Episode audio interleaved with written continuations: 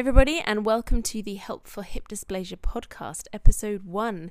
I'm your host, Laura McGeary, and we are going to be talking all things hip dysplasia. The reason for doing this is to be able to provide some extra support um, to any of you out there that have been through hip dysplasia, going through hip dysplasia, have had the surgeries or awaiting them, um, just to be able to provide some extra support. There are already some incredible support systems out there. We've got the International Hip Dysplasia Institute, Living with Hip Dysplasia, Steps Charity UK, and there are many, many others out there supporting each and every one of you. Um, I want to be able to add another mode of support to the already incredible work that they're doing. And I want to be able to do that through this podcast.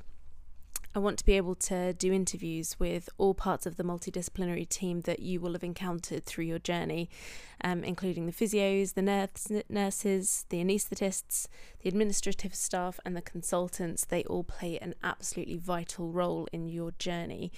Um, I know there's going to be some funny stories along the way. Um, I've already spoken to one of the anaesthetists at my local hospital, and she's got some cracking stories that I can't wait to share with you all. Um, I'll be sharing what I know professionally as a musculoskeletal physiotherapist myself, but I'll also be um, adding in some stories from a personal point of view as well. I've got quite a few funny and sad and interesting memories um, from the process that I've been through with me with my PAO, um, which was 22 years ago now. Um, but most importantly, this is about you guys. You're the reason for this podcast, and I want to be able to support you in any way that I can.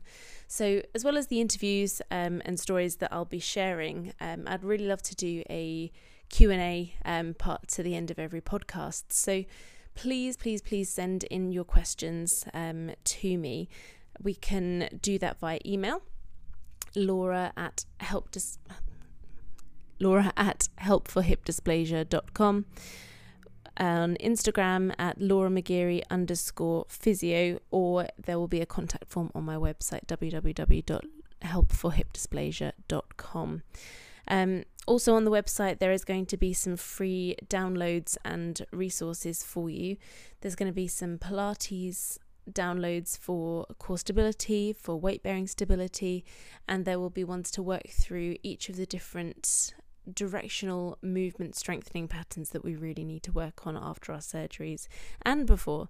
Um, if you've got any other ideas of anything that you think amongst um, all of our support systems, all of the charities that we're missing, anything that you'd like to know that you don't, or that there's not any information out there um, on a particular topic, please let me know. Again, I will do my best to either answer it myself or to be able to find that information from other people.